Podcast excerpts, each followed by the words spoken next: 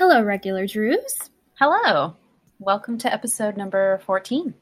Nancy Drew files case number 39 Suspect Next Door.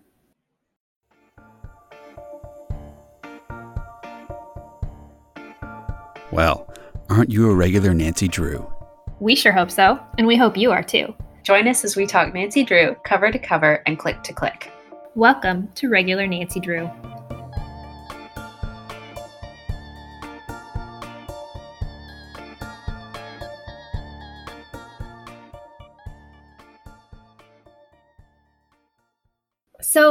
What's your first impression of the suspect next door, Corey?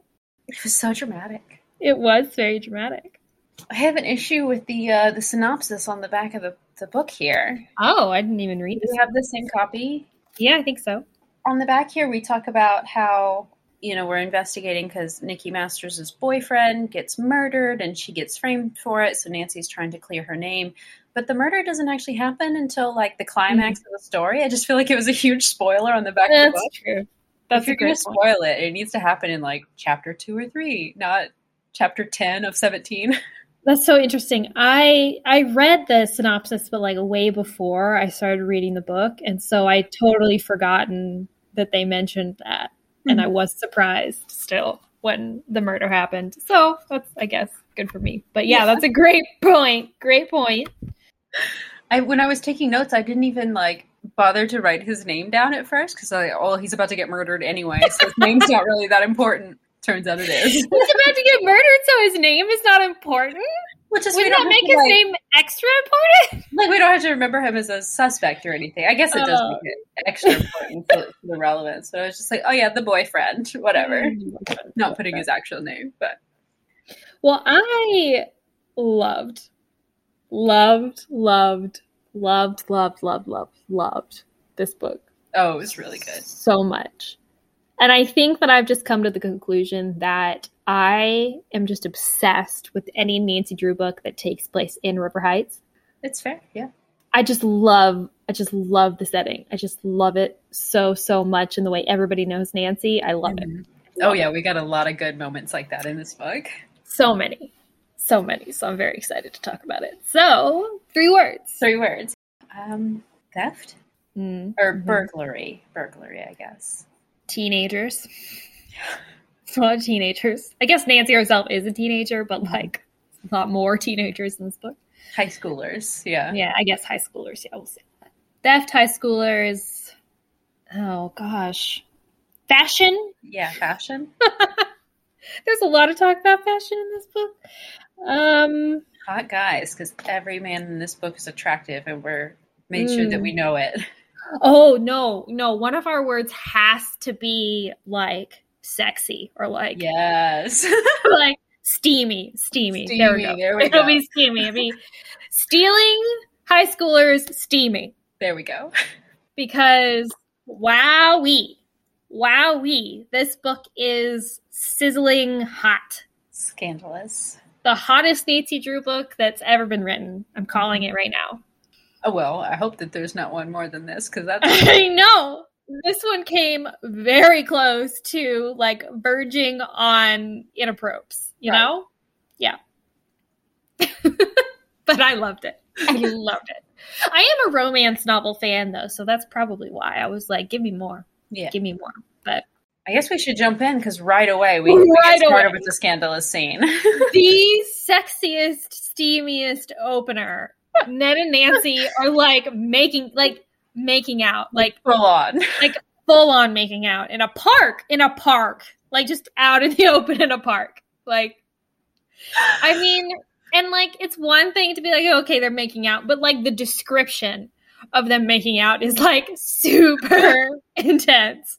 I like ripple of delight is uttered, like long lingering kiss, breath on her ear, like leaning against each other, nuzzling. Like there's like a lot going on in this opener.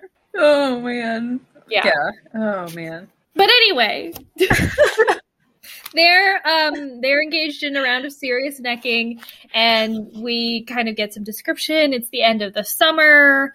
Um, it's Ned and Nancy's anniversary in a couple days. And Ned is going to have to go back to school soon. Again, no mention of what Nancy is going to be doing after the close of summer. That's nope. just totally ignored. But Ned is going back to school, and so they are going to be apart. Um, and so I guess that's why they're this hot and heavy is because they are anticipating the distance that will be between them soon.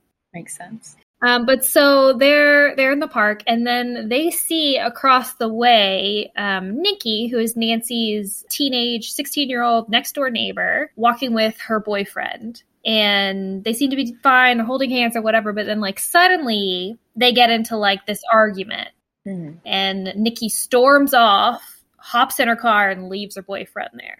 Mm-hmm. I think there's like some specific. I don't know if they actually hear them arguing I think they're too far away, but it mm-hmm. um, it just looks like she's trying to to leave, and he's like, "No, wait, come back," right. kind of thing. But then she does leave. Right. But you know, we move on the next day we are at the mall with Bess and George and Nancy, of course, and we're just shopping, just doing some normal everyday shopping. And right. they just uh, go into this store. Bess drags them into this store called Vanities, which is this really fancy, very expensive store. Stocks a lot of designer goods, that kind of thing. There is this like gorgeous dress in the window that Bess has to try on, even though she knows she can't afford it. She just has to try it on. So she asks the sales girl, "Hey, uh, do you have this dress in a size seven. We're going to talk about that later too. Yeah, I have a lot, have a lot to say. in this one. A lot to say. And she's like, um, yeah, let me go check the back. Right. Mm. Nancy is browsing around the store at the same time too, and she's looking at their jewelry. They have a lot of jade or not jade, turquoise, right? Turquoise jewelry. Turquoise jewelry in the store. And she's like looking at it and she looks on the back and she notices a jeweler jeweler's mark that is a Z that's going to be mm. important later. Yeah, keep that in mind. Keep that in mind. Um, and then the sales lady comes back out and says, "Oh, I'm so sorry. You know, we don't have the dress in that size." And Bess asks about the one on the mannequin, but that one's too small. But the manager, or not the manager, the owner, comes mm-hmm. over and is like, "Wait, what do you mean we don't have a dress in that size? We just got a shipment of those dresses in yesterday. Have any been sold? And she texts, and no, none of those dresses have been sold. Mm-hmm. And so she goes, You know what this means? Vanities has been robbed again. Again, yeah. Dun dun dun. Nancy goes over and introduces herself, and they're like, Wait, you're the Nancy Drew, the investigator? And she offers her services to the owner to help them figure out what's going on with these robberies. And the owner, of course, accepts right away the police have already been involved and essentially think that it must be an inside job and that there's not really much they they can do. So the owner doesn't see any point in calling the police at this point. She thinks Nancy would be much better equipped to solve the mystery for her. Also, they're having some insurance problems with the insurance company. The insurance company is not very willing to to cover this loss. Right. Right. And the owner even says she's like, you know, I have two other stores. Like, I, I don't have the time to like stay here and like monitor these employees like super closely. Mm-hmm. Um, so basically, yeah, that's what she hires Nancy on to do or hires. We don't actually discuss whether or not Nancy is like on commission for this or like how exactly if she's being paid at all. Just seems kind of like seems like no. seems like no. but that obviously that's not Nancy's concern. Nancy just you know wants to catch the bad guys. Mm-hmm. Um, so she introduces Nancy to some of the staff there. She introduces her to the manager, Trisha Hayes, who is new to River Heights. And there's kind of like an awkward moment between her and Nancy where she's like, Oh, yeah, how do you like River Heights? And she's like, mm, I don't. It's a small town. It's awful here. and Nancy's like, Oh, okay. Sorry. the the owner Kate is like uh, she's new to River Heights. Sorry, she does. She's never heard of you. Sorry, Nancy. Yeah. She doesn't know who you are. That's so hilarious. Everyone else in River Heights does know who Nancy is. Don't worry about it. But Nancy just kind of chuckles. But then we go back to another Ned and Nancy scene. Nancy like says she'll come back later, essentially. Mm-hmm. And we are in another Ned and Nancy date night. Mm-hmm. And she's telling Ned about her new case. I can't. I just can't move on without remarking I'm just going to read it because. Yes, please do. Please do. Because, I mean, it's just such an iconic. I mean, I. Okay, hold on. so she's talking about the the mystery, and Ned's like, "Oh yeah, just let me know where I can help or whatever." This is what Ned says. He says, "Did I hear you say help? Sergeant Nickerson of the Yukon at your service, ma'am. He paused to salute. When do I start? I'll let you know, Nancy answered. But it's nice to know my Mountie is still available. Nancy! Oh my god! Well, now we know the kind of role playing that Ned and Nancy get up to. It is very Royal Canadian Mounted Police. Um, wow. Wow. She even makes a crack about it later in the book. Like, it's apparently this is just like some running gag between them. It is hilarious. Oh man. Anyway, I just I just had to tell you all that because it's just too too good. But so they're talking about vanities. They decide to go get pizza, um, but the pizza place is really crowded, so they decide to take the pizza back to Nancy's porch and they eat it on the porch very romantically. But while they're sitting on the porch, they see um, Nancy's neighbor Nikki pull up with her boyfriend. And she basically like jumps out of the car and they get into an argument like immediately. Mhm. he's like nikki wait don't go. And he's like trying to convince her to take something. Mhm. um, he just says like please take it. You have to take it. Take this thing. And nikki's like let me go. Like leave me alone. I can't do this anymore. And then he says do you you don't even care about me would you wouldn't even care if i died and nikki says stop trying to make me feel guilty leave me alone if you don't leave me alone i just might kill you myself da da da Mhm. and so, yeah, she slams the door and goes inside. And Ned and Nancy are like, "Oh gosh, like that was dramatic." But Ned's like, "Don't, don't bother her, Nancy. It's just young love. It's nothing to worry about." But Mhm. Nancy just kind of just keeps that in the back of her mind as Yep. something to keep tabs on and potentially check in with Nikki about later. Mhm. Even though Ned tries to like dissuade her. But yeah, Then we have a, a cutscene. There's a lot of cutscenes. We'll just yeah. Next paragraph will just be a, a whole different scene. Mhm. Uh, but Nancy goes back to Vanities and she's going to look around a little bit, see what she can find out. Um, she does interview the employees there at Vanities. We have Charlene and her boyfriend Tony, and then there's also Max and, of course, the store manager Trisha.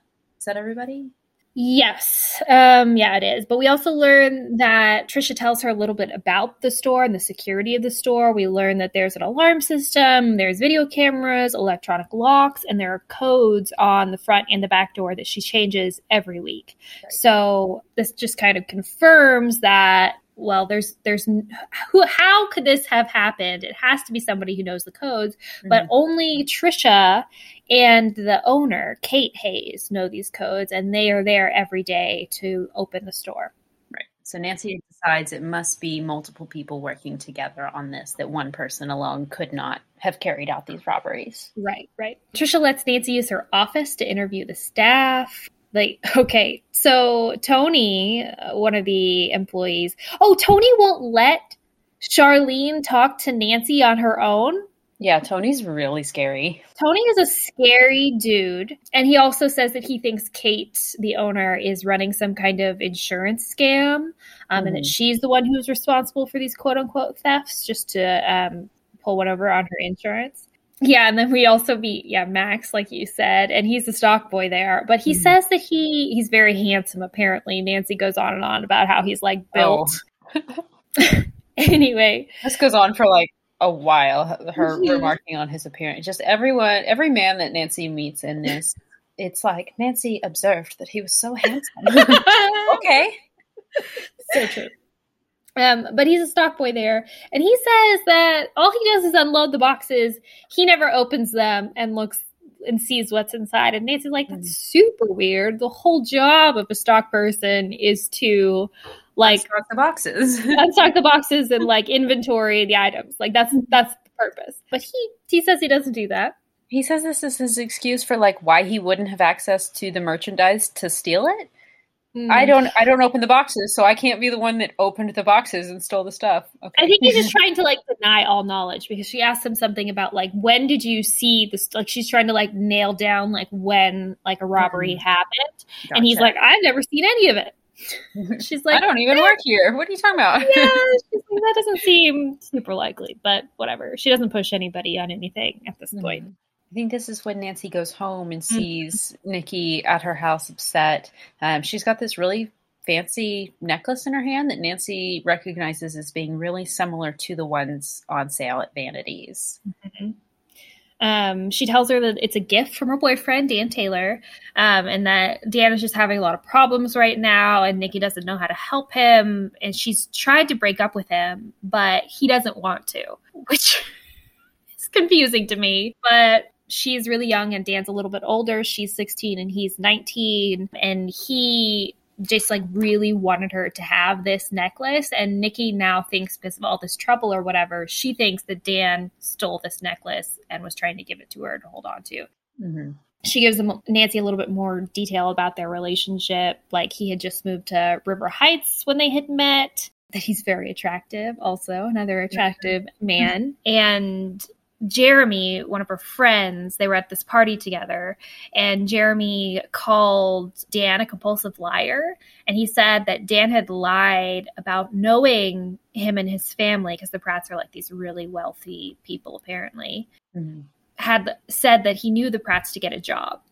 Um, mm-hmm. And so Jeremy hates Dan off the bat. And really, nobody likes Dan. We're getting the vibes that just mm-hmm. like everybody thinks Dan is just a, an awful person and they're so confused about why Nikki would be going out with him at all. Mm-hmm. But so Nikki asks Dan about this, confronts him about, you know, what Jeremy said, and he basically like gets really defensive or whatever. And then Nikki starts to realize all this other stuff that he told her about, like all these trips he had taken and how successful he's been, could probably also be lies. Right. He asked Nancy to take the necklace to, to right. look into it some more. Mm-hmm. Mm-hmm. But she does say that she loves him and she just wants, you know, him to be okay and is really worried about him and doesn't know what to do. No. So it's sad. It's sad. So young to be in that situation. Mm-hmm. 16 years old is really young to be dealing with such such difficult circumstances. Mm-hmm. He did. So he did also send a letter with the necklace that I, I would like to read this because yes. Nancy said something very specific about it. So, Nikki, this necklace reminded me of you. Soon our troubles will be over and you'll have lots more gifts. But remember, my life is my gift to you. Please don't break up with me, Nikki. Without you, my life is over. Yours forever, Dan. And then says, a cold shiver made its way up Nancy's spine. Nikki, she said softly, if I were you, I'd break it off with Dan the sooner the better. Mm. Creepy. She's got a intuition about this. Mm-hmm. Mm-hmm. So she goes back to the store and she shows Trisha the necklace and says, like, hey, have you ever seen this? It looks really similar or whatever to the stuff. And Trisha's like, no, that's that that is not what we stock here. We only stock really fine jewelry and that's not we don't sell that garbage here. Right, right. Oh, this is where Trisha makes the crack about River Heights, and Nancy is like offended on behalf of her town. Yes. But so Trisha also gives her the code to the door and shows her all the employee records. And basically, by looking at them, Nancy's like, there's no way to tell when these items have been stolen. Like, there's just a list of stock. And then at a certain point, Trisha had written next to the stock that had been stolen, but like, mm-hmm. there's no dates or anything like that. Mm-hmm. Also, she's found from the employee records that Trisha's the longest term employee and she's only been there six months. Um, but apparently, she has great references from Colorado. Um, she looks at the other employees also, and Max and Tony both have terrible references. Like Max's is like that he's like always late or something, and Tony's is like he was like aggressive with other employees or something really bad. Not surprising. but apparently, Kate still hired these people, which is bizarre. Charlene is new; she doesn't have any references. She looks seems like this is probably her first job, right? So she's just inexperienced. But the other two, it's like, why would you hire these people, Kate? Trisha had earlier like remarked on the fact that Kate is like a bad judge of character, and so uh, yeah, we're kind of wondering like, hmm, what's what's going on with that. We did also see that Dan Taylor previously worked at Vanities, but like before the robberies had happened. He right. had left prior to any of these thefts. So seems and and with the um the fact that the codes on the door changed weekly, doesn't seem likely that he could have been involved in the string of thefts right. because how would he have been able to get into the store? Things just aren't adding up the Yeah, way they should be. Yeah. it's curious. It's a curious case. Mhm. So there's nothing Nancy, more Nancy can do. The store's closed. So she goes to the movies with Bess and George. Yay, movie night. But then we see the entire staff of Vanities when we arrive there. Mhm, mhm. Max and Charlene are there together, which is interesting. Or no, are they there together? They're they're just there separately, but they're there. At I the read same it as them being there together, but I did too. Yeah. Whatever. Trisha is also there, and she is coming out of a movie with a guy in a cowboy hat. Ooh, scandalous. Trisha Mhm. on a date. Mm-hmm. And she kind of tries to like avoid Nancy. She sees her and then she kind of like walks the other way. And so Nancy's like, hmm, interesting, interesting. Oh, yeah. And so after the movie, she comes back to her house. And when she is going up to her door, she sees someone in the bushes next to Nikki's house. They flee, they kind of run out, and she sees that it's Dan Taylor, her boyfriend, who jumps in his car and like flees. And so Nancy follows him. And she she, yeah, and follows him to the arcade where he goes in and then comes back out and Max beats him up. Mhm. And Nancy's like really torn. She's like, oh gosh, do I like jump in and like interfere to like stop this or whatever? But he pulls back, I guess. And mm-hmm. at that point, Nancy approaches. Dan is like, Hey, who are you? What do you want? And basically, Nancy's like, Well, I saw you at Nikki's house. And he's like, You followed me here. And he, he's like, Well, whatever. I'm not going to talk to you.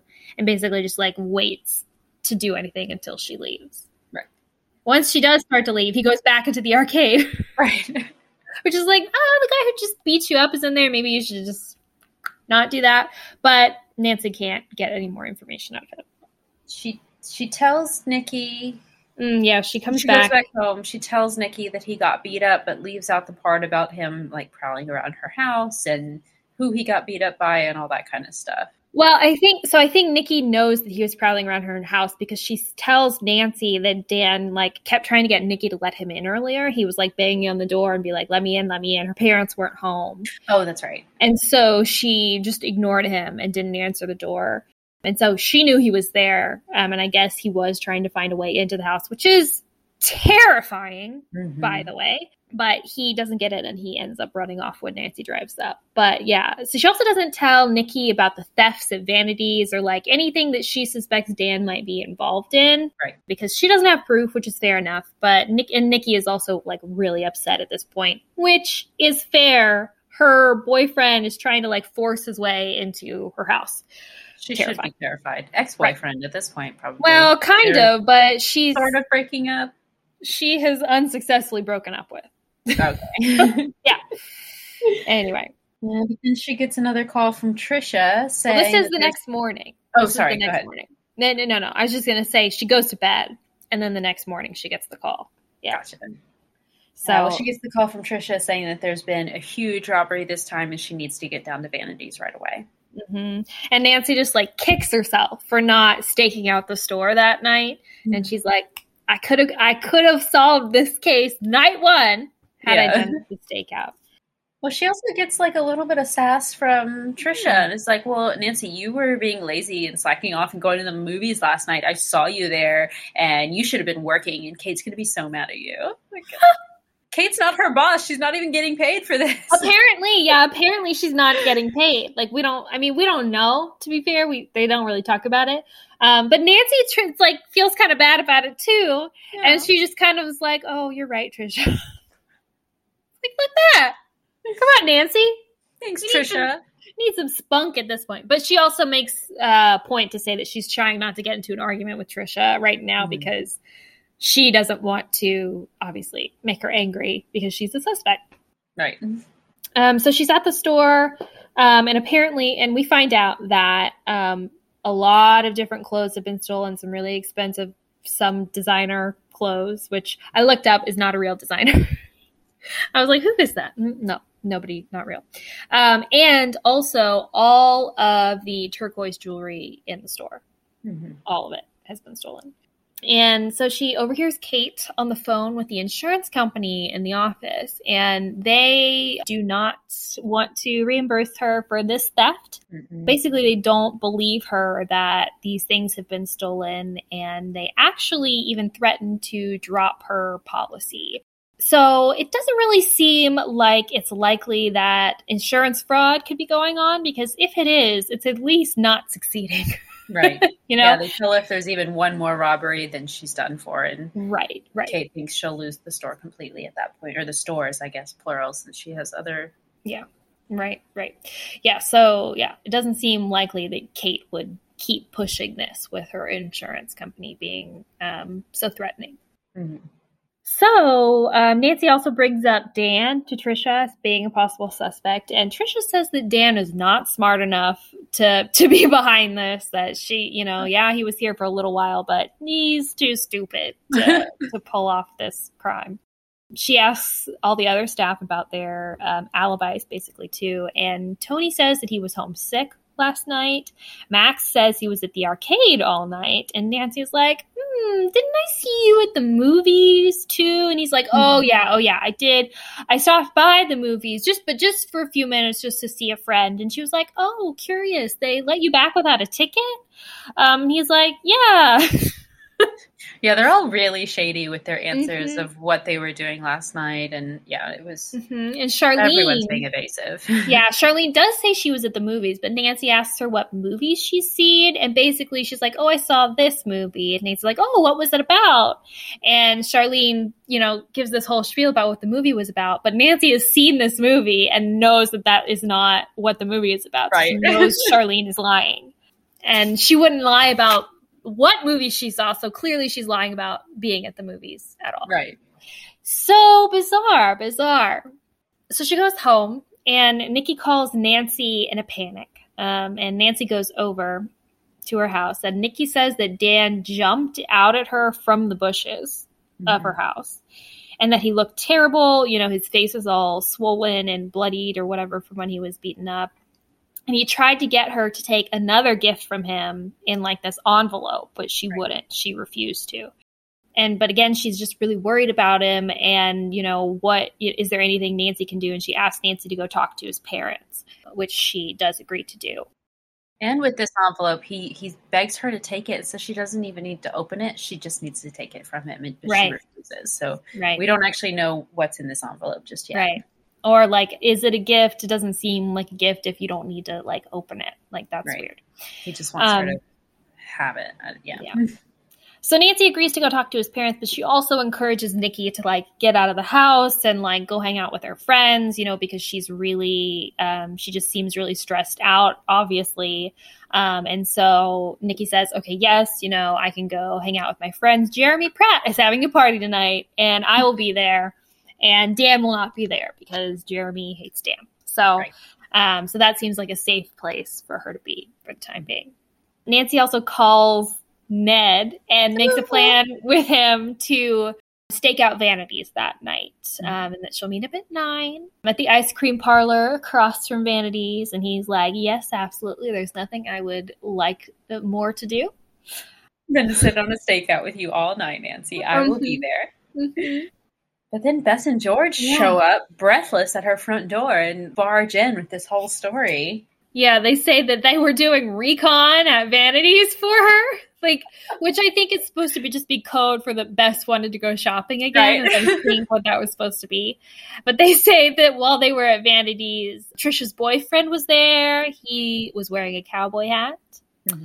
Um, he They was were from making out while she was Yeah. at work. I so know. Scandalous.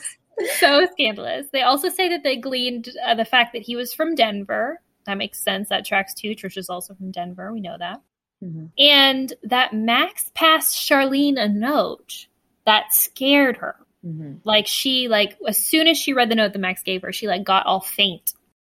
Creepy. Suspicious, yeah. hmm But then while they're talking, someone throws a brick through Nancy's window, which I thought when I read this, I was like, this seems premature. Like this Right. seems early in the story for this kind of thing to happen. Maybe it's not. I don't really know. But there is a note on the brick and it says, next time this brick won't just break a window. Back off, Nancy Drew. Ah! Ooh. Nancy is, of Oh. course, you know, just absolutely unfazed by this and just like Mhm. immediately calls the window repairman, which I guess she probably has to do every other week anyway. Right. She's probably, probably on- speed dial. Yeah, she got like an account open with this glazier who's going to come fix her windows. Her close personal friend, the window fixing guy. Yeah.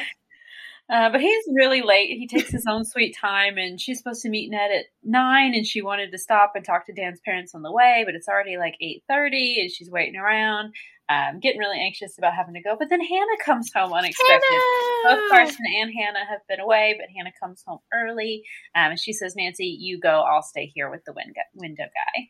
Oh, Hannah. I know it's such a nice. We only get that one scene with her in the whole book, but Yeah. it was nice. She's still there.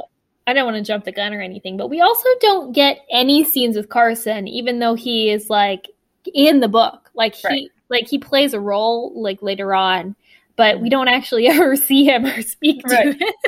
Just thought that was we funny. leave a note for him, and then we find out that Nikki talked to him at one point, and then that's Mhm. that's it. Yeah, he's just like around. He's just around, but we just don't like ever see him. no dialogue with him. No. he exists. Don't worry about it. yeah, yeah, yeah. So Nancy goes by the Taylor's house, and Nancy lies to Mrs. Taylor, and or I guess she doesn't lie. Mrs. Taylor makes an assumption that Nancy has a crush on Dan, and Nancy just goes along. believe it. Yeah. yeah. She's like, I don't want to correct this woman, and she seems to have a real distaste for Nikki, so I'm not going to let on that I'm friends with Nikki or, or anything of Mm-hmm. that nature. And she's just like, Oh, well, you sweet girl, you're already so much better than Nikki. Yeah. I'm so glad you're dating my son. Um, she just tries to get a little bit more information out of mom, lets her know that she's worried about worried about him, and mom's just like, "Oh no, it's totally fine. A shelf fell on him. That's why he's so so bruised up and has a black eye and all that stuff." Yeah. She also like really, really bad mouths Nikki. Like she Oh yeah. She's like she's like, I hate that girl. She's terrible. She's a liar. She calls her a liar. Mhm. Um and yeah, so it's just very clear that they really they really don't like Nikki in the house. She also still believes that he's working at Vanities, which is interesting. So Dan's been lying to his mom and says that he's still d- doing business trips and taking business for van- Vanities, and he Mhm. also is very successful. She just really thinks the world of her son, and that you know, like nothing is wrong. Mhm. She also Nancy asks where Dan is that night, and she says, "Oh, he's going to a party with his friend Jeremy Pratt." no, he's not. Uh oh, uh oh. So Nancy immediately freaks out and she's like, I have got to get over there because he um, is going to go try to confront Nikki again. So she locates the Pratt house, and Nancy knows that she is super late at this point to meet Ned, but she feels compelled. She has to check on Nikki. She's worried about Mhm. Nikki's safety. So she walks up to the Pratt's house and she doesn't she doesn't really want to go inside without so so polite Nancy. Nancy's manners are like on point here. She's like, "Oh, is Jeremy Pratt here? You know, like I don't want to I haven't been invited by the host. I need to introduce myself to the host before I can just jump in on a party," which is hilarious because Yeah. it's like a house party with like teenagers. And there's this kid on the porch. He he has a name, but I don't remember. It's not important who is like, oh no, no, you can just go in or whatever. But Nancy says that he is like all but 14 or like all but 15 or something. He's like really young. And he's like, hey, Nancy, save, save a dance for me later or whatever. And Nancy winks at him. It's like sure. It's freaking creepy, Nancy. is. It was weird. Um, but she goes inside and she sees a couple girls like looking concerned over talking by themselves, and she, on just like a hunch, goes up to them and says, "Hey, I'm looking for Nikki. Have you seen Nikki?" And they're like, "Oh, yeah, you know, we're her friends or whatever." And she just uh, went outside because Dan Taylor showed up and asked to talk to her. Mhm. Yikes! Oh, and also Jeremy is nowhere to be found at this party because he left a little while ago to go get quote unquote get more soda for the party. But Mhm. Nancy observes that there's plenty of food and drink available at the house, so it's like they're not about to run out of soda anytime soon. So that's just a little little suspicious. Yeah, that's true. That's true too. So Dan said that he wanted to talk to Nikki privately, so they give them a couple more minutes to talk, but then they, at a certain point, they're like, okay, it's been a few minutes, let's go out and check on them. But when they go out onto the porch, Nikki and Dan are nowhere to be seen. Seems like Dan's car is also gone from the driveway. There's this other girl out there named Brittany who kind of like teases them and is like, um, you and know, she'd like to know where your friend is, don't you? And they're like, yeah, obviously. Tell us. And she's like, wouldn't you like to know? Mhm, mhm. But they go back inside, and somebody else tells them that yeah, they saw Nikki get into the car with Dan and Mm-hmm. drive off. So there's like nothing really to do because they don't know where they went. Nobody knows where they went, so they just kind of have to wait around. So Nancy waits around there, and at about eleven, Nikki opens the door and is all scratched and muddy and her clothes have been torn and she's like drenched somehow. Mm. Oh, it's been And- raining. Oh, okay. It's been raining, so yeah. Makes she- so she's drenched, but she just she's a mess when she comes in, and she just immediately faints when she comes through the door. Mm-hmm. So they get her up, they get her some water, um, and, and get her to to tell her story of what happened. Yeah, she starts sobbing. Um, and so they, they take her to like a private room and Nancy tries to like dispel the crowd. And Nikki says she isn't hurt and they like are like, Are you sure? Are you sure you're not hurt? And she says no. Um, she says that Dan had showed up and he was like actually talking reasonably for once. You know, she agreed to talk to him in the backyard and he apologized for like scaring her before and that he was sorry. And she says, like, okay, thanks or whatever, but like now, like it's over. Like it's really over. Or no longer doing this. And he doesn't say anything to this, but he asks um, her to like go on a ride with him in his car. And for some reason, this girl agrees to. Baffling, baffling. And so uh, they go for a drive in his car. And she just thinks that, you know, maybe he has to just run an errand and doesn't want to say goodbye yet or whatever. So I guess for old time's sake, she goes with him. But he won't tell Nikki where they're going. And she gets really nervous when he pulls off the road into the woods. Right, just into a trail that leads into the middle of the woods, Oh, in the dark, God. in the rain. This is terrifying. Girl, Poor you need Nikki. to run. Um, so he, yeah, he pulls off the road and then he pulls out the envelope and he tries to get Nikki to take this envelope again. And he even tries to like shove it in her purse when she like refuses to not take it. He tries to put it in her purse. And so at that point, Nikki just tries to run. yeah, his whole demeanor changes as well. Yeah, Right. But he grabs her to, I guess, like try to stop her from going or something. And so she is able to like scratch him and get away. And she just runs. She just runs out of the woods, eventually finds, you know, the way up to the main road and back to Jeremy's house to the party. Yikes. Then Brittany pokes her head back in and tells them that Nikki's friend's mom called and says they need to get home. So Nancy says, All right, party's over for the, the four of us. I'll drop you guys off at home um, and then take Nikki home as well. Hmm So she is after she drops off Nikki. Nikki's like, "Oh, aren't you going to go into your house or park or whatever?" And Nancy's like, "No, I've got something I got to do." So after she drops off Nikki, she drives back around to where Nikki kind of said that they were. And as she is like driving down that road, there is an ambulance and police cars, She sees a bunch of sire or sees a bunch of flashing lights. flashing lights, Yeah. hears the sirens, and starts to get pretty nervous. Yeah. So she pulls off, um, she pulls over, and Officer Nolan is there, who apparently she is already acquainted with. Um, and he says, Yeah, looks like some guy was murdered here. and there's his car. And then he finds his flashlight, and it's Dan's car. Yeah. Nancy starts to to feel kind of weak. She sees uh, Chief McGinnis. Oh no, Brenda Carlton! Uh, Brenda Carlton shows up. Here she comes in her news van, asking Nancy if she knows anything about the victim. If you're not already familiar, Brenda Carlton is a River Heights reporter who likes to use sneaky methods to get her news stories. And so Nancy, of course, does not want to talk to her. I had no idea that Brenda was like a legitimate character in a Nancy Drew series until I saw this and I like looked it up because it seemed like Nancy like already knew who she was. Mhm.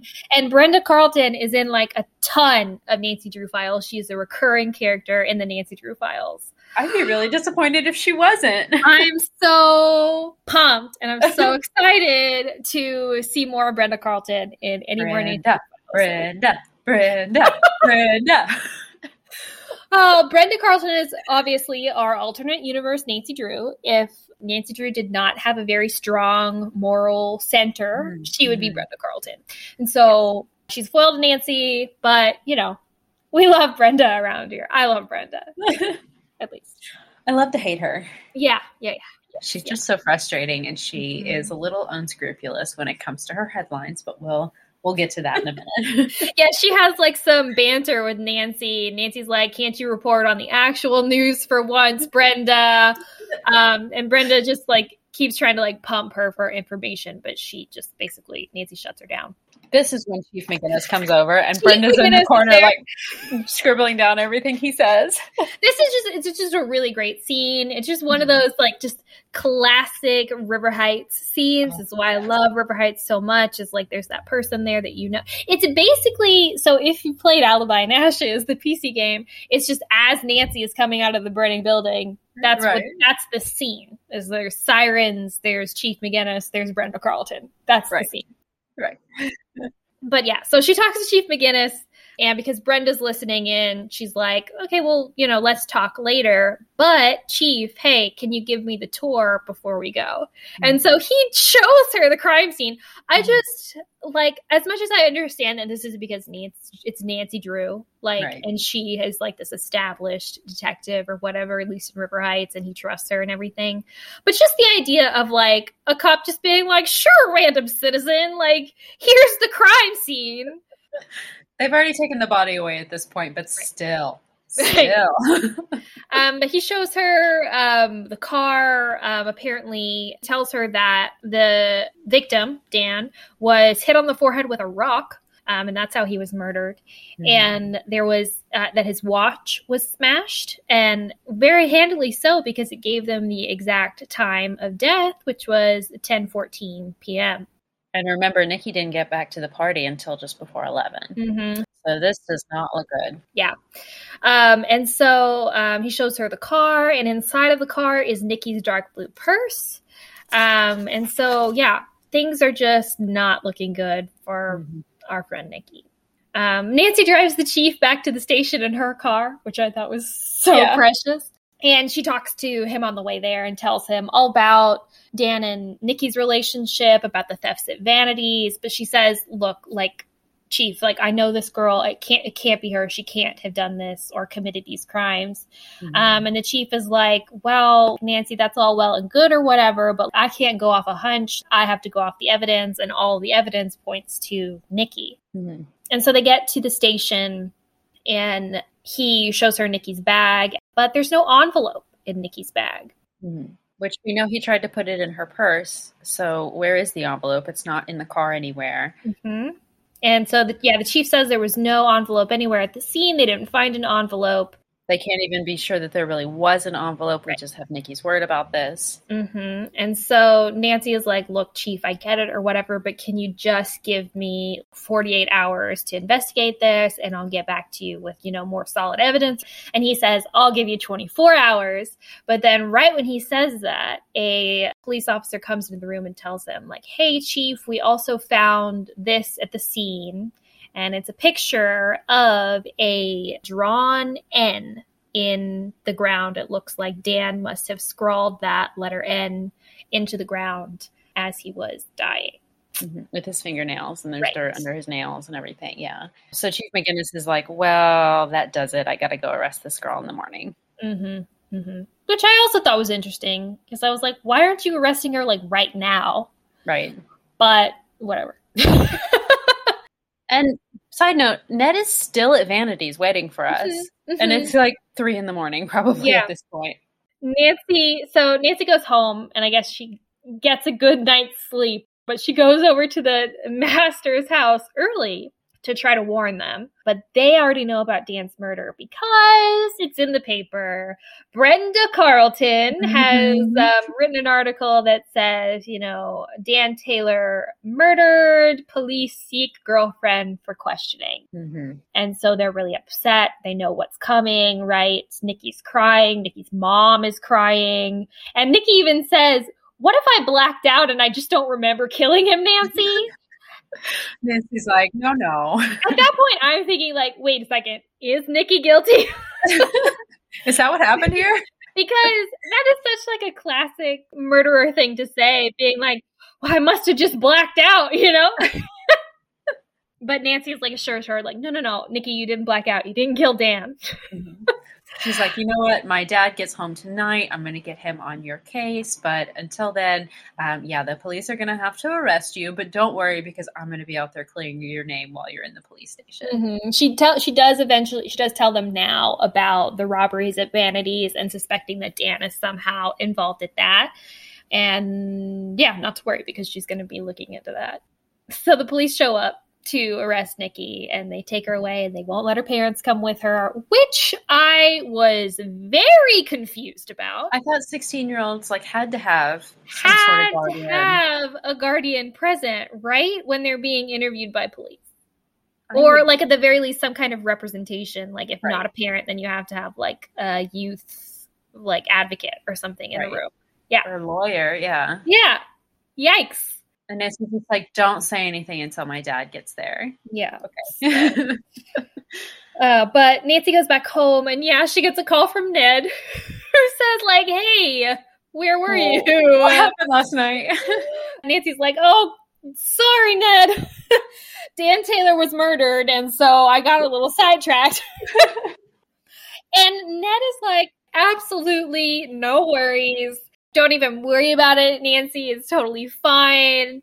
Like, I know you love, oh, he does say, I know you love me in spite of the evidence. oh, Ouch! That one's kind of painful. yeah. And apparently, she also forgot their anniversary. Which is the same day, right? yeah, because he says happy anniversary, and she's like, Oh, right. yeah, you do.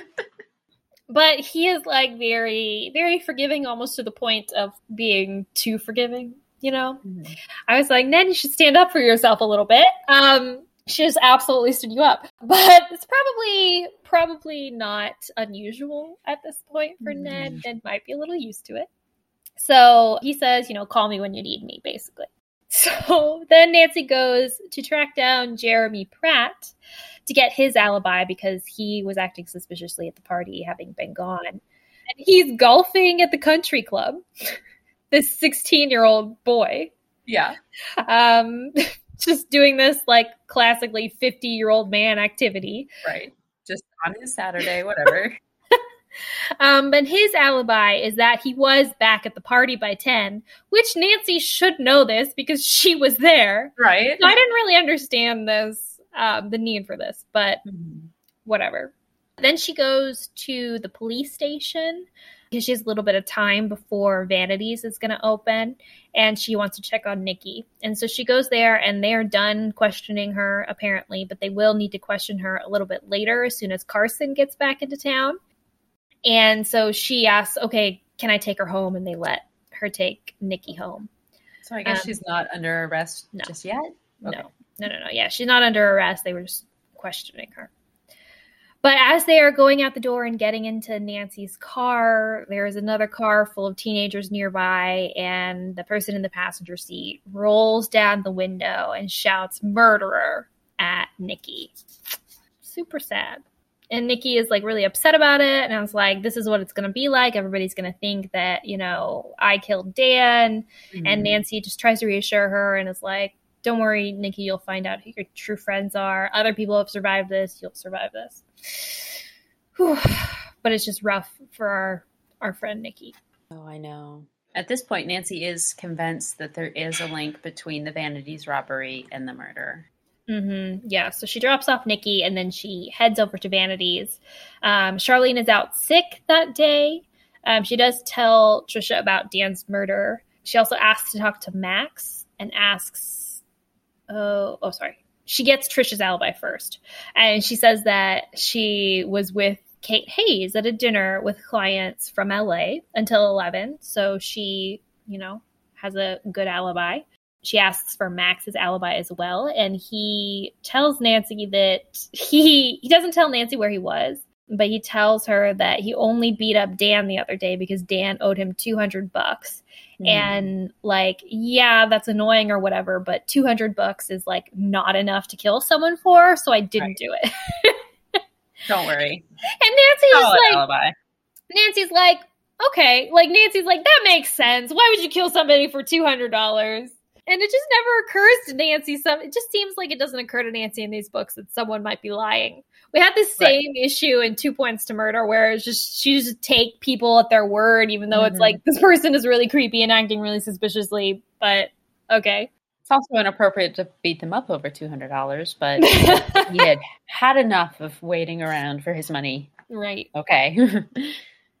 oh, so Nancy kind of hitting these dead ends. She decides to call Nikki one more time to kind of go over her story from the night before about what happened. And she tells Nancy something that she didn't tell her originally, and that mm. is hmm. that while they were driving, they stopped at a convenience store to get sodas, and Dan made a phone call. Um, and apparently, it was a really intense conversation. And Nancy's like, Oh, why didn't you tell me about this before? um, and she's like, Oh, I didn't think it was important. Clearly not. Nancy's like, Well, obviously, he, he said something to his murderer that made him worth murdering at this point. Right, right. Um, so Nancy goes to the police department and is like, I'm so close, chief. I- have almost got it or whatever. Can I mess up your desk? Which is funny. It's just supposed to be a joke because his desk is apparently just classically messy, like like mm-hmm. always messy. I just love that there's just like a crack. There's just an inside joke about Chief McGinnis's desk in this book. It's just it's just great. Mm-hmm. And he's like, sure, go ahead, Nancy. Yeah. Let me leave you alone with like confidential case documents. All this evidence is what she's reviewing on his desk. He's like, yeah, absolutely. Here you go. Here you go, Nancy. I'm going to leave you alone. the police chief's office. Whatever you want. what could go wrong? I just have to say, I know Nancy, it's Nancy is just supposed to be like, yeah, this beacon of morality, which I talked about before, and that is why this is acceptable. But no time in the history of any private detective ever has there been this level of cooperation from right. I feel like classically, historically, according to a lot of popular fiction in every movie you've ever seen, every television show, the police are like supposed to be at odds with the private detectives. The private mm-hmm. detectives are trying to investigate in spite of the police's attempts to stop them. Like, right. it's just amazing to me that they just have this relationship. But mm. yeah, I I think it's great. Mm. So she's like poring over this evidence. She's trying to connect the dots. She's like, I'm so close. I can feel it. I'm so close. She looks again at like the N scratched in the dirt by Dan and realizes that it looks kind of funny. It's kind of wonky. It's kind of weirdly spread out. And she realizes that it is in fact not an N, but a Z, mm-hmm. a sideways Z. And then she's like, oh, that's so familiar. Where have I seen a Z before? But she can't quite make the connection. Um, even though us as the reader at this point were like screaming at her, mm. Nancy. We know where Z is from, but Nancy doesn't. Right. She then decides that she's going to go tail Max after Vanities closes and see where he he goes after work. Mm-hmm she because he he didn't give her an alibi before i assume is why right so she follows him to riverview park which i guess is the same park that she and ned were hooking up in before mm-hmm. And she's like following him through the park like running tree to tree like hiding behind the trees which is just a great mental image mm-hmm. of, of nancy and then she sees that he meets up with this mysterious stranger in the shadows and she gets a little closer and we see that it is Charlene. Ooh. But then he goes to wrap his arms around her neck, and Nancy is like, like about to like jump out to try to stop Max from presumably murdering this girl. Yeah. But then instead, he leans in for a deep, passionate kiss. Of course he does. Um, so Nancy is shocked. Oh, actually, no, no, I'm sorry. The the the the word that they use is sizzling. Yes, not passionate. Sizzling. Everything is sizzling. Nancy's shocked by this, and Charlene sees Nancy hiding, and she gets really scared and like, oh, like, oh, Nancy, please don't tell Tony about this. Please don't tell my boyfriend about this. And she says, there's no telling what he would do to me if he found out about this. Um, she also tells Nancy that she and Max were together last night and that neither of them were responsible for Dan's murder because they were together all night. And she says that Tony was busy at a family get together too. They made sure that he was busy before they planned their, um, Their I guess, rendezvous. romantic rendezvous. and so he couldn't have been responsible either. Right. So, They're in love, and she's going to break it off with Tony eventually. right. But when she stopped being scared of what he's going to do. Gosh. Yikes.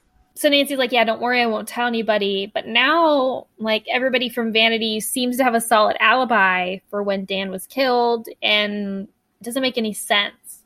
So she keeps coming back to this watch. She can't figure out how it's possible for Dan to have been murdered at that time with Nikki there. Like, that doesn't make any sense. hmm And so, like, she kind of just lays some stuff out for us as the reader at this and it's like, okay, so, you know, Dan was trying to get Nikki to hold on to something. This must have been evidence, right? Evidence Mhm. of these thefts and wanted to give it to Nikki to hold on to in case something happened to him. You know, he was talking Right. about wanting to turn over a new leaf and we know that he's been like really like scared recently and been erratic and acting strangely so that must mean that he knew or was suspecting that something might happen to him and so if that were to happen to him he wanted someone innocent to be able to have evidence of these thefts So she kind of puts together that anything, whatever is in that envelope, must be the secret about whoever the murderer is. right It must connect to the murderer. hmm And then finally, she remembers she makes the connection with the envelope and the, the gift that Nikki showed her earlier that Z is the mark that's on the back of all of the jewelry, the stolen jewelry, the jewelry that Dan gave to Nikki, the jewelry in Vanities. Um, and so Nancy runs back to Vanities really quick right before the store closes, checks the store ledger, and she finds the Z means that it's from a place called Zeros in Denver, Colorado. Hmm. Hmm, fascinating. Where do we know Denver from? Oh, yeah, Cowboy Hat Boyfriend. Mhm. Trisha's boyfriend is from Denver. Trisha is from Denver, too. Hmm. Curiouser and curiouser. So Nancy, at this point, she's solved it, right? She knows who's responsible for all of this. Um, and so she, um, ro- but she just has one more connection to make, right? And that's how Dan fits into this. And so she runs back to the Taylor's house and asks his mom to let her look at Dan's things. And so she does. I have a question here because she lets her into Dan's room and Nancy makes a note of like a fake newspaper headline that he has framed oh, yeah. on his wall or something that says Dan Taylor makes first million. Are we supposed to understand that he made this fake headline to fool his mom into thinking that he was a millionaire? I think so. But wouldn't she figure it out pretty quickly? He's living at home. Right. What millionaire lives at home? Or the only other explanation is that he made that in some kind of like aspirational, like Mhm. vision boardy, like Just speaking it into existence. yeah, yeah, yeah, yeah. manifest it. Which both of them seem just like wildly ridiculous to me.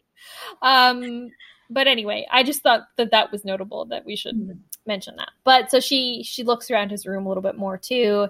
Um, she doesn't see anything until she sees a suitcase sticking out from under the bed, which she looks at, and there is still an airline tag on there that says DVR, Denver Airport. Mhm. So she asks Mrs. Taylor, and she's like, "Oh yeah, Dan just came back from Denver on Friday On business. on business." Mm-hmm. All right. So maybe he really has been doing a little bit of work, just not for vanities. Right. So she's like, okay, now now I understand what's been going on, and she decides to spring a trap with Nikki and Ned. She calls Mhm. Ned and asks the to meet them at the ice cream parlor again, and to bring a starter pistol and fake blood. Says, don't worry, you can get the starter pistol At any sporting goods store. Any sporting goods store. And the blood party store, probably. You'll Yeah. find it. Don't Yeah. worry. But right, you know, Ned comes in clutch. He does indeed find those things and shows up promptly at six thirty. And he even makes like he he says something about like, "See, I'm on time, Nancy." These these Nickersons are punctual. Uh-huh. So first Nancy goes into Vanities and Charlene is there and she says, Okay, Charlene, I need you and both Max and Tony. I need everybody out of the store like by five minutes to seven. She doesn't tell her why, but Charlene's like, Okay. And I guess does that. And then she meets up with Ned and Nikki at the ice cream parlor and she says, Hey, happy anniversary, Ned. Here's a present. It's a radio record radio slash recorder. Um, and also I need you to use it right now. Sorry I didn't wrap it because you got to start recording right. So she gives him the recorder, and they all go over to Vanities and hide in the stock room. Ned hits record on the recorder, and then Trisha, you know, walks in and goes into the office, and Ned jumps out and he says, I know all about Dan and the Denver connection. And she's like, I don't know what you're talking about. You know, like, what are you doing here or whatever? And she says, and he says, I know about the guy in the cowboy hat. You're in on it together with him. She's all, How do you know this? What's going on? What do you want from me? And Ned says, I want in. You know, I want to take Mhm. Dan Taylor's place in the little robbery ring that you have going on. And this is when Nancy and Nikki are both hiding behind crates or whatever. Nancy taps Nikki in. And mm-hmm. Nikki jumps up with the starter pistol. Or no, she doesn't pull out the starter pistol yet. well, I think Ned starts talking about the insurance policy first. What does he say? He has the envelope or something about the envelope. And she's like, Who are you? And he's like, I'm Dan's friend. Think of me Oh. as his insurance policy. Oh, I'm here in case something happens to him. So what you're going to do is let me in on this. Otherwise, things are going to go south for you. And Right. she's still just like, I don't know what you're talking about, blah, blah, blah. Mhm. Um, and then Nancy Nikki taps Nikki in. Yeah. And she says, I know that you killed Dan, but she's pointing the gun at Ned. Mhm. She then takes the gun and shoots at Ned, and the fake, you know, Ned uses the, fake, blood, yeah. And, you And know, he's, like, slumps to the ground. wall. Yeah. yeah, pretending to be shot. And then Nikki turns the gun on Trisha. And then this is where Trisha breaks down. She said, Please, you know, please don't kill me, or I didn't kill him. And then Nikki says, You have 10 seconds to tell me who did kill him, or I'm going to kill you. Mm-hmm. And then she says, It's Alan Harrow. He is our supplier from Denver. Which is Cowboy Hat Man. Cowboy Hat Man, Trisha's boyfriend. Mhm. Woo! And we have that confession on tape now. And so Nancy calls up the chief, ring ring Chief McGinnis. I've solved I've solved Dan Taylor's murder. And cutscene back to Nikki's house where they are celebrating. I I guess. mean, I guess that's the thing to celebrate. There's st- there was still a murder. That the boyfriend's still dead. right. Yikes. Um, but yeah, Nancy starts to explain a little bit. She explains um, about the, um, you know, robbery ring that Trisha stole from Vanities, then sent all of the stolen goods to Denver via Dan. And then this guy, Al, took all of the, these stolen goods to resell them, gave Dan a cut from that, and then Dan took Trisha's cut back to her. Mhm. She also explains the watch thing and about why it was possible for it to be set at 1025 or 1024 or whatever it was. And she says that the watch was actually still on Denver time because Dan had just gotten back on Friday. It had not changed his watch back. And so, really, it was an hour later than what the watch said. Oh, and so, um, and then, but then there was like one weird thing. It's like, well, then why did Trisha? Um, Trisha's the one who told Kate about the thefts. Why did she do that? And then Nancy's like, it's because Charlene had just noticed the thefts and was just about to tell her, and so Trisha told her before she had a So she didn't to. look like a bad manager or whatever. right. Oh Not smart, Trisha. Not smart. no. And that's the resolution to our mystery. And then there's this really great tiny little moment between Ned and Nancy where Ned gives Nancy her anniversary present and it's a little gold bracelet. How come hmm. Nancy always gets bracelets at the end of, of I books? Her wrist must be stacked. And then there there's this great moment where, you know, Nancy's like, you know, I didn't trust Trisha from the beginning. And Ned's like, oh yeah, why not? And she says she didn't like living in River Heights. Can you imagine anyone not liking River Heights? Oh. Aww. And we do know that this story is, or starts the spin-off series River Heights that Nikki Masters is, I guess, the star of Yeah. that series. So just a Yeah. fun little who doesn't love River Heights? Yeah, that's our little our little uh call to those Mhm. books. Yeah. Very cute. Very cute. What a good one. I love it so much. Mhm. I just truly do. I all of the the salacious sizzling details, So sizzling. all of the interaction with like everybody who like knows Nancy. I was missing our Carson interaction. I wish we could have had some time with Carson, but otherwise, I mean just like just amazing. Like just our whole cast of characters is there. Everybody is everybody gets their screen time, as it were. Right. I love it. Okay. You know, honestly, I was just reviewing my notes. And aside from all of like the like gasps that I had about like all of the sexy moments in this book, I don't have a whole lot to say. my I think my like biggest the thing that that icked me out the most about this book was just the way that they like talked about you know aside from like obviously all of the representations of abusive relationships like Yeah. between Nikki and Dan and then also between Charlene and Tony is just the way that they treat Nikki and like the teenager versus like adult thing Mhm. I just thought it was the age difference thing was like super icky and like the way Nancy talks about Nikki specifically. There's a point where I'm going to read it. Nikki's like really upset. This is like right after Dan had like jumped out of the bushes at her or something Oh yeah. and Nancy encourages her to go to the party to like try to chill out, you know. And Mhm. she says she's describing Nancy's describing Nikki. She looked worlds better than when Nancy had come in. The color was back in her cheeks and there was a spring in her step. Suddenly, Nikki looked 16 again, fresh and radiant. Oh yeah. No, I remember ah, that. Hmm. fresh.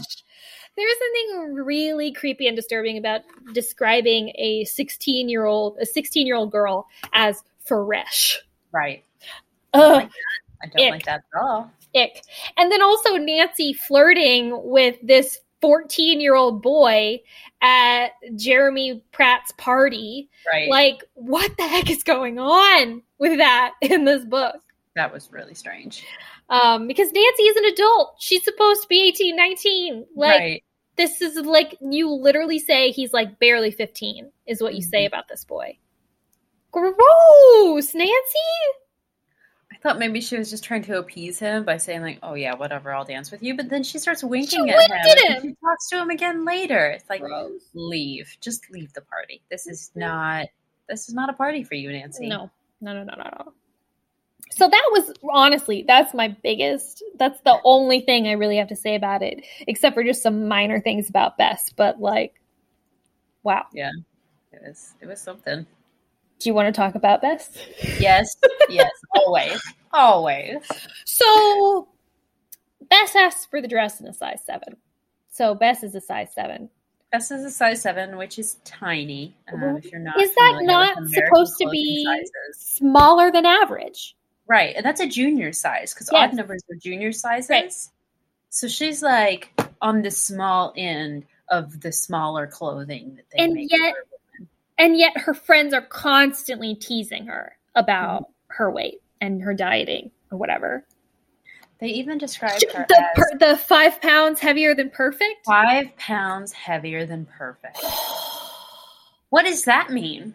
Oh, oh. What is Oh. perfect exactly?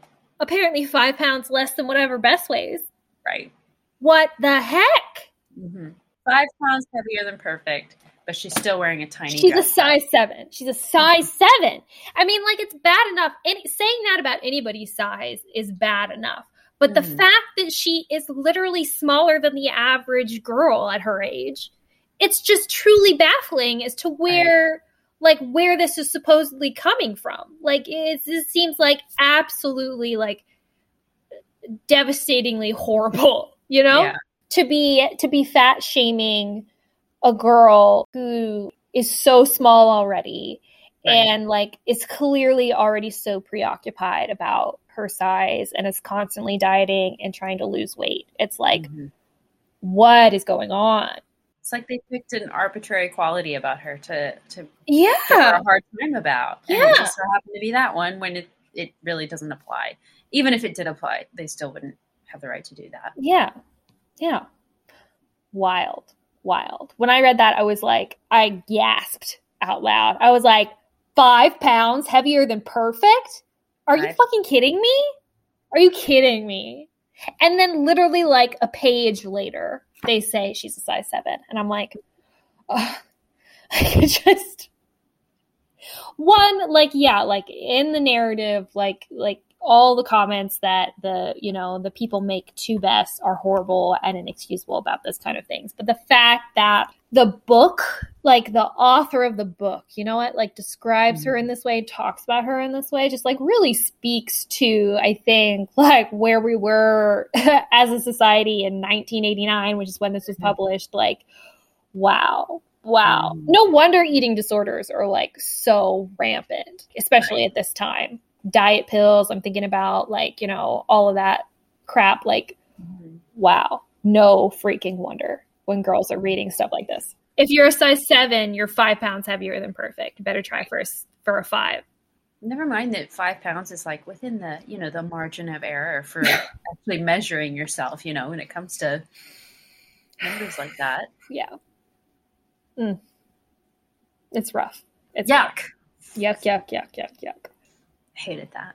Yeah. But they were. I mean, they were pretty nice on Bess the rest of the story. Yeah, it's really just at the beginning where they're talking about like Bess like loving shopping and and all of that. But Mhm. that it's that it's kind of bad. But yeah, no. Otherwise, Bess and George don't have a massive role in it. They're just kind of Nancy's like segue to the mall, basically. They're like, okay, Nancy has to go to the mall, but Nancy can't go to the mall alone. I guess she's got to have her girlfriends with her. She wants to work on the mystery, but they force her to go to the movies, and so that's how she happens to see all her suspects at the movies at one time. Yeah, it's very much like we're supposed to believe Nancy's not a normal girl. She's not do normal girl things, so her friends have to force her to be normal and to like shopping and the movies. I can't. Oh. I can't. yeah. Anything else to say about Bess? or Bess No. and George? The, the five pounds heavier than perfect. Size seven. Yeah. Um, I do want to say, I mentioned this a little bit earlier, is that I think Ned is a massive doormat in this book. Oh yeah, he, he just like absolutely lets Nancy walk all over him. And I am just like as exciting as reading all of the like sexy moments between him and Nancy were. I just I I'm not here for this relationship anymore. I Ned won't stand up for himself. And then so this is case number 39. Two points to murder is number 8 Mm. and like literally like unless this is just ned like trying to make up which is like we're significantly farther away from that book at this Right. point where i just seem it seems like we should be past this by now unless ned is trying to make up for like his behavior then ned needs to stand up for himself because i feel like this is the reason why like they got into such trouble in two points to murder to begin with yeah. is like Ned feeling overlooked and like Nancy doesn't care about him and you know puts the Mhm. mystery first. And Ned's just letting it happen in this book. he's just like, oh no, it's fine. Say something, Ned. This has caused you and Nancy to break up be- and before. So be like, hey Nancy, I really didn't appreciate the fact that you didn't even like give me a call. It's like heads up. While she was she was literally waiting at Jeremy Pratt's house for a full hour for Nikki. She didn't have time in that hour to pick up the phone and call Ned and be like, hey, sorry.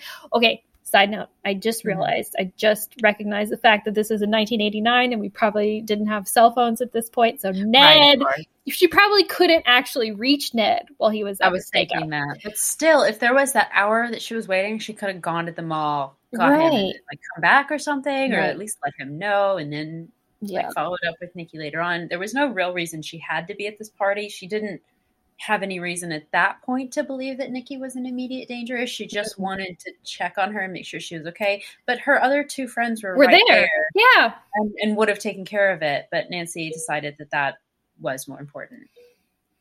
So I didn't like that. And like the day before their anniversary as well. Yeah. yeah. Which, side note, that does give us a little bit of a clue to the timeline here. Oh, that's One year true. together means that a whole year has passed in Nancy's life, at least. So, Mm. Wait, so the well, hold on. It's their anniversary, but they don't talk about how long they've been together, have they? mm-mm. Okay, interesting. But we know it's at least a year, right? Right, right, right, But right. is that a year since they first started dating in Clue in the Diary, or is that a year since they got back together after breaking up in Two Points to Murder? Or no, I'm saying like it's just their anniversary, so they could be five years in at this point. You know, what I right, mean? right. I mean, mm-hmm. that would be weird because she's 18. Yeah, they didn't start dating when she was 13. So But they Yeah. don't meet until she's 18 in, in book number seven, Hmm. the original Nancy Drew mystery story. We also do get at the very beginning when she sees Dan and Nikki having their, their argument in the park or whatever, she's like, Oh, yeah, I remember Ned and I in the early days of our relationship. We had our squabbles back then as well. Did you?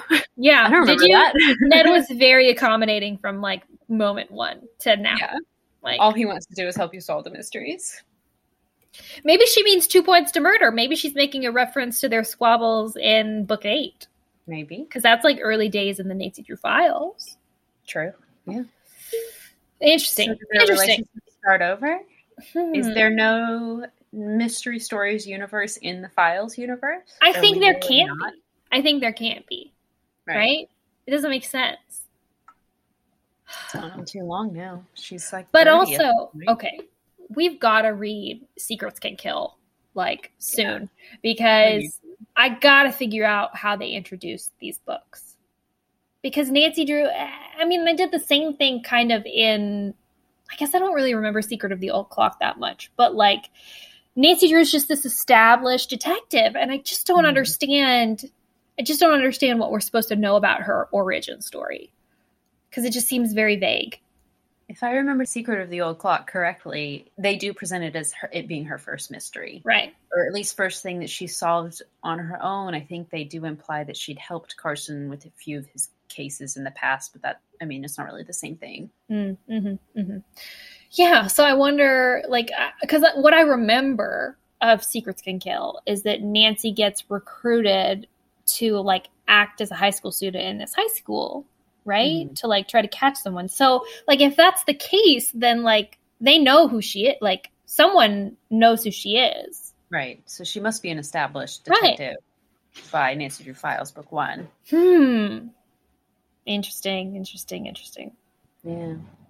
Oh well. I guess we'll find out. We'll find out at some point. Yep. So, can we talk a little bit about the um, Nikki and Dan dynamic?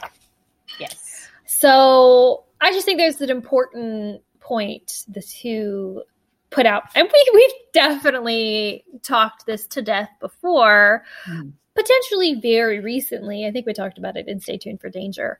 But let me pull up the page because I'm just going to read this little bit so I can talk about it. So Nancy is talking about uh, Nikki and Dan. Her heart went out to him, and in that instant, she understood why Nikki Masters was attracted to Dan Taylor. There was something so innocent and so needy in those eyes. Mm. So Nancy says that she understands why Nikki is attracted to Dan because he is innocent and needy. So tell me, try to, to explain to me how this 19 year old boy and this 16 year old girl get together because she thinks that he is needy. This 19 year old boy needs something from this 16 year old girl. I don't like that. Nope. Nope. Mm-mm. Mm-mm. Mm-mm. I've been very vocal about my um, dislike of large age gaps before. I'm a little bit more okay with this. It still could be a little sketchy. I mean, they're not necessarily, I mean, they could be like two years apart. Maybe he just turned 19 or something. Right. But he's too old to be needing a 16 year old girl. Mm-hmm. Mm-hmm. In any shape or form. Right. Like I know that I know that 19 year old boys, or I guess technically men, are in no way emotionally mature. Mhm. But like in in no space, in no timeline or world or scenario should a 16 year old girl be responsible for the emotional well being of a 19 year old boy. Right. I mean, no, in no time or universe should anyone be responsible for the emotional well-being of someone else um so like just the the thought that like you can like anybody for being needy i just find very upsetting right. like no no no It's not a helpless, helpless animal. mm-mm, mm-mm. that's an adult, full human being right there Yeah. full adult man. full adult yikes so like aside from like the age gap and then also mm-hmm. like aside from all the creepy terrible abusive behaviors this is a terrible relationship Showing up at her house, sneaking around in the bushes, oh trying Oh to force his way in. No that's honestly super terrifying and like the, the thought that like nikki still felt like she owed dan something or that she wanted to help him in some way is incredibly concerning like Mhm. the things that he is doing are like full on escalating behaviors you know what i mean Mhm. like he's stalk he's essentially stalking her like Right. n- knocking on her house trying to get in her house trying to force his way into her house jumping out at her. And even when they're in the car, trying to like pull he her back. grabs her. He grabs her. Yes. I agree with nancy. Nancy there's that moment where she says she gets like a chill down her spine about it. Dan there's multiple moments where they talk about like nikki says he i don't think he's dangerous. I don't think he's dangerous or whatever. And um, nancy or uh, nikki's friends say like yeah but like you know, dan- you don't always know what a dangerous person looks like. And Nancy is like, I think you should break up with him. She says something about like not knowing, like people can escalate basically. And Right. like, I, I- like when I read this, I read like he's about to murder her. Like he's Right. about to kill this girl for breaking up with him. Like that's what it reads as. Desperate enough. Yeah. And like just the idea that she breaks up with him, he doesn't say anything, asks her to get into a car with him. They drive off. He won't tell her where they're going. Then he pulls off into the middle of the woods. hmm That's that is like frightening. Well, Right. first he makes a sketchy phone call that, Yeah. like, apparently makes him very upset, and then she's still like, he still won't tell her where they're going, and then they pull off into the woods. That's terrifying, hmm That's like you're gonna get murdered. right? Who'd you call to come help you murder me? Like, that's that's what it feels like. you know? yeah, yeah. And then he's trying to grab her and force her to stay in the car, and she has to run back to the party. Yeah. Yikes, yikes, yikes, yikes. We should probably put a content warning on this episode too for um, like abusive relationships because this is it's really intense, honestly. It's It a is. very intense portrayal of it. And not that doesn't even we haven't even talked about Charlene and Tony. Oh yeah. Yeah. It's really controlling and mad at her for saying any little thing. He won't let her talk to Nancy alone, y'all. Textbook abusive boyfriend behavior. Like if a boyfriend Right. won't let you have like won't let you have private conversations, won't let you have your own friends, like that's yeah, controlling abusive behavior. And didn't Charlene say something like, "Oh, he's just looking out for me, Mhm. Just to make sure that I'm not." Well, Yeah. she's not gonna. I mean, she's she didn't do the robbery, so she's not gonna like accidentally give herself away. Yeah. Yeah. So what could she say that could possibly be so bad that he needs to be there? No. nothing. Nothing. Nothing, he just wants to control her behavior. exactly. Yeah. He just wants to be a scary presence to scare her.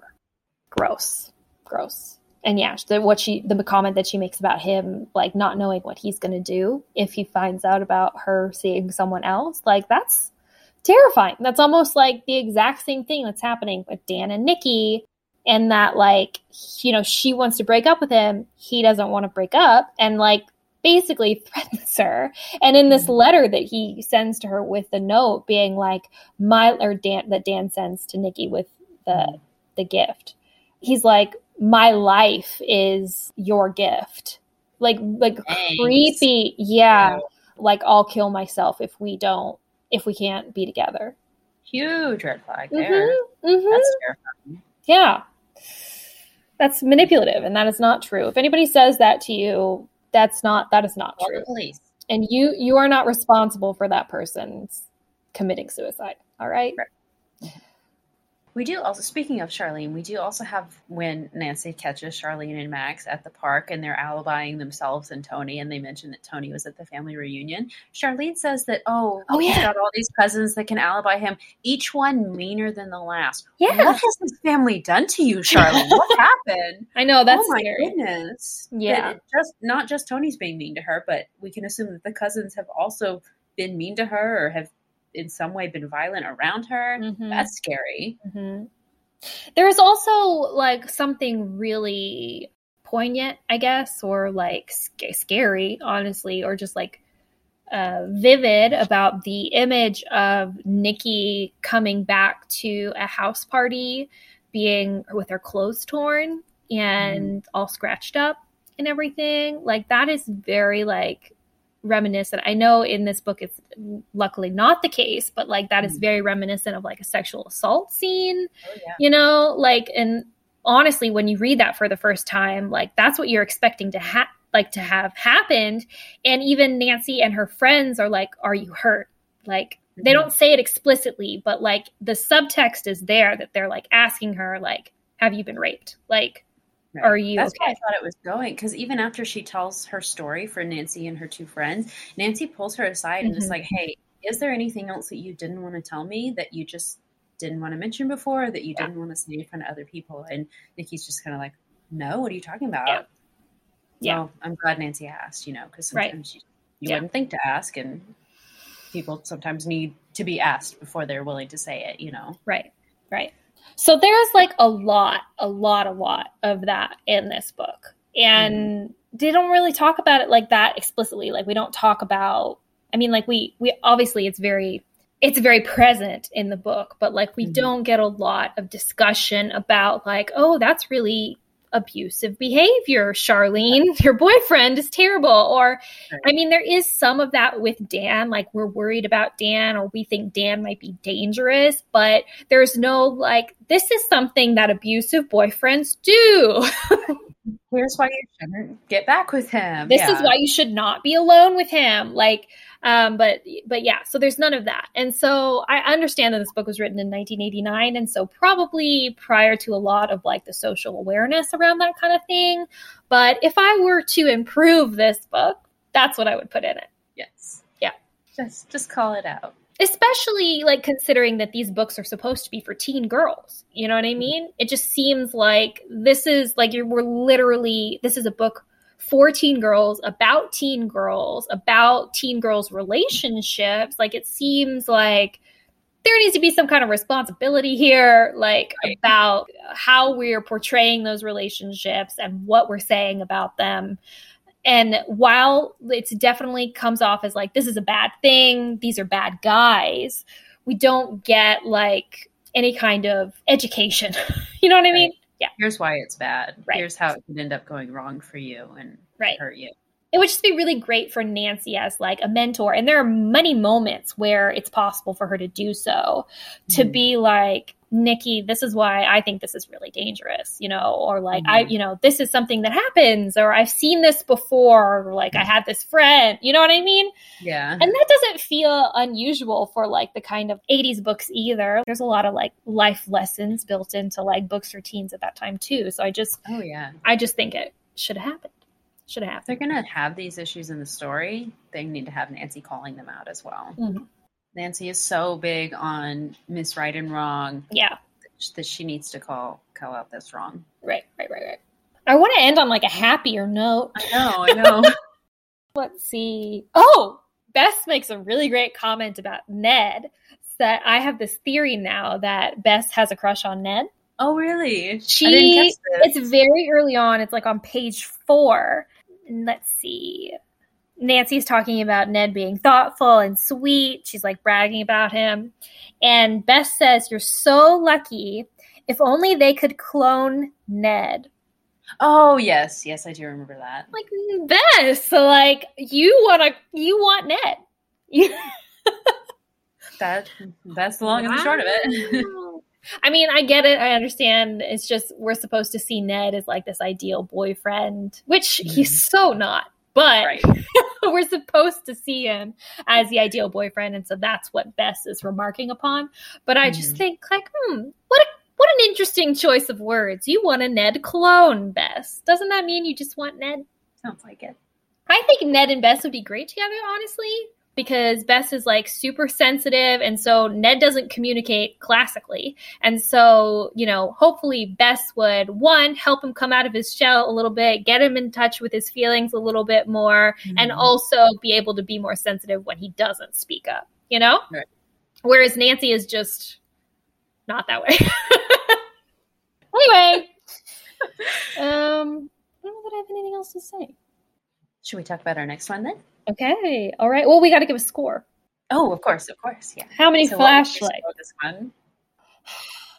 I think I got to give it a five. Really? I think I could give it five out of five flashlights. I just loved reading it so much. And yeah, there's stuff in there that's definitely problematic. There's always going to be problematic stuff in a Nancy Drew Mhm. book. It just seems like we just can't get away from it. right. I just enjoyed reading it so much. It was so good to read. It was so fun to read. It was it was just great. And like the the mystery was like compelling. Like there was confusing stuff in there, clues that didn't add up. And Mhm. I feel like a lot of the time it can just be like, "Oh, we don't know certain information, you know, early on." And it's just like adding information, right? Right. But this one is like conflicting information. And so that was really interesting to read about and like try to figure it out for yourself and reading all of, you know, obviously all of the sexy scenes was real fun. um I just I on I could just give it 5 out of 5 flashlights if, for that. It's just great. Oh, good. I think I'll probably give it a four and a half Yeah. because there were those creepy moments, but it was it was a really good one. They deviated from the formula a little bit in this Mhm. one. It wasn't as formulaic as some of some of the other books have been. As I said, they I mean they spoil like chapter ten or eleven Yeah. on the back of the book, so of course they, they have to break out of that a little bit. So there's other surprises that are that are thrown in along the way to keep it interesting. It It's clever. I like the way it was done. Yeah, it was great. It was great. I love love it. So do we want to announce our next one? Yes. All right, regular Drews. So, next up, we're going to do a little bit of a special episode. This is not exactly a Nancy Drew file. However, it is published in 1989, um, which is the exact same year our previous book was was published. So, we're going to be reading drumroll a Nancy Drew and Hardy Boys super mystery, Shockwaves. Oh, this is our first Hardy Boys introduction. This will be the first one that we've read with any Hardy Boys in it. So I'm very excited. So this book is also set in South Padre. which is in Texas, which is where we live. so Very it'll be fun to read something in our home state. Mm-hmm, Never, never been to South Padre, but Yeah. it's supposed to be gross. Gross spring break location. right, Right. right. I'm excited. I'm so pumped for this. I I just love the idea of the Hardy Boys mm-hmm. being, you know, like these mystery solving crime fighters alongside Nancy. So I'm very I'm very excited for Nancy to have some fellow industry professionals to speak to. Yes. That is what has really been lacking so far. So I'm just real excited to read that. Love the Hardy Boys. Love the beach. This should be a good one. Mhm. And also, because this is our first episode of the month, don't forget to check our social media accounts tomorrow for our September puzzle. So we'll see you then. Yeah, see you then, regular Drews. Thank you for listening to Regular Nancy Drew. Email us at regularnancydrew at gmail.com. If you liked this episode, make sure to rate, review, and subscribe. You can also follow us on Instagram at regular Nancy Drew and Twitter at regular ND. You can also support us on Patreon. Patrons at the $1 level receive early access to each episode as well as weekly bonus content. And to all you regular Drews out there, Thanks for listening.